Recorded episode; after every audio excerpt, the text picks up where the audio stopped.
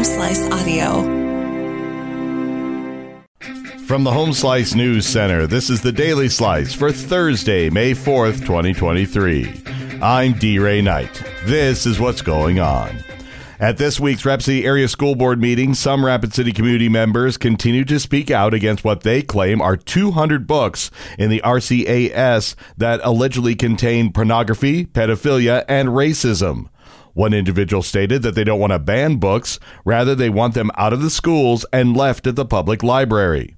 This controversy comes as schools and public libraries in the U.S. are expected to see a record number of book challenges in 2023. The American Library Association noted that most of the books under fire were predominantly featuring LGBTQ topics or people of color. Monument Health announced job cuts this week. Amy Rose has the details. Amy. Monument Health has announced it has laid off 80 employees in an effort to reduce operating costs. Monument Health's manager of public relations, Stephanie Chalberg, says the positions were mostly corporate service roles and will not affect patient services. Chalberg says over the past 2 years, similar to many hospitals around the country, Monument Health has faced difficult operational challenges relating to costs of medical supplies and staffing and are earning less due to lowered reimbursement rates. Monument Health employs roughly 5,300 people and is one of the largest employers in the region. On Monday, May 8th, the South Dakota Department of Transportation plans to reopen the south half of the intersection at La Crosse Street and Omaha Street in Rapid City. At that time, the SDDOT will close the north half of this intersection to complete the project. The project includes a complete reconstruction of the Omaha Street and La Crosse Street intersection with new underground utilities, new PCC pavement, sidewalk, and new traffic signals with pedestrian signal controls. Traffic on Omaha Street continues to be reduced to one lane in each direction, with over-width and pedestrian detours in place to guide traffic around the work zone. In national and international news, the Federal Reserve reinforced its fight against high inflation by raising its key interest rate by 0.25 point to the highest level in 16 years. But the Fed also signaled that it may now pause its streak of 10 rate hikes, which have made borrowing for consumers and businesses steadily more expensive.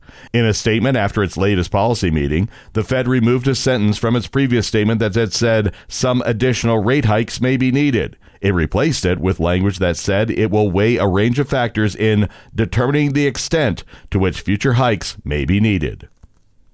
King Charles III of England will be crowned on Saturday, but not all Brits support it. Amy Rose has the story. There will be dissenters among the cheering crowds when King Charles III travels by gilded coach to his coronation. More than 1,500 protesters will be dressed in yellow for maximum visibility, and they plan to gather beside it to chant "Not My King" as the royal procession goes by on Saturday. Graham Smith of the campaigning group Republic says the coronation is a celebration of one man taking a job that he has not earned. Republican activists see the coronation as a moment of opportunity. Opinion polls suggest opposition and apathy to the monarchy are both growing now that Charles has replaced Queen Elizabeth II, who died in September after 70 years on the throne. Ukrainian President Volodymyr Zelensky says Russian President Putin will face an international war crimes court when Ukraine wins the war.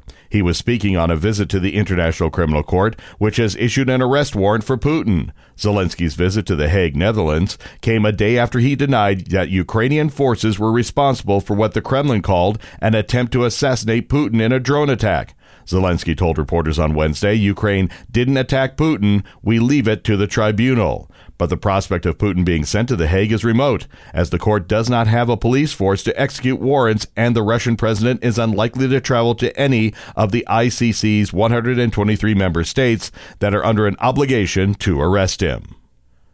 Your weather forecast from the Home Slice Weather Center. Sunny and nice today with a high of 77, low tonight 48.